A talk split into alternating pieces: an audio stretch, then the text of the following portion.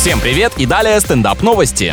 Ирландец 22 года назад бросил в море бутылку с письмом, с помощью которого хотел найти девушку, однако обнаружено послание было только недавно. До появления приложений для знакомств совсем не ты определял радиус поиска, а течение или другие силы природы. Оказалось, что за два десятилетия сосуд отплыл от начальной точки всего на 30 километров. Вообще любопытно, на что он надеялся, ведь в основном экипажи кораблей и портовые работники — это мужчины. Такой способ найти партнера является нетрадиционным во всех смыслах.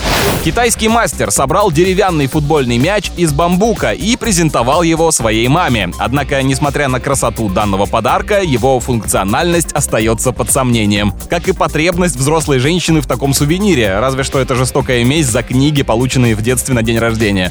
С вами был Андрей Фролов. Больше новостей на energyfm.ru.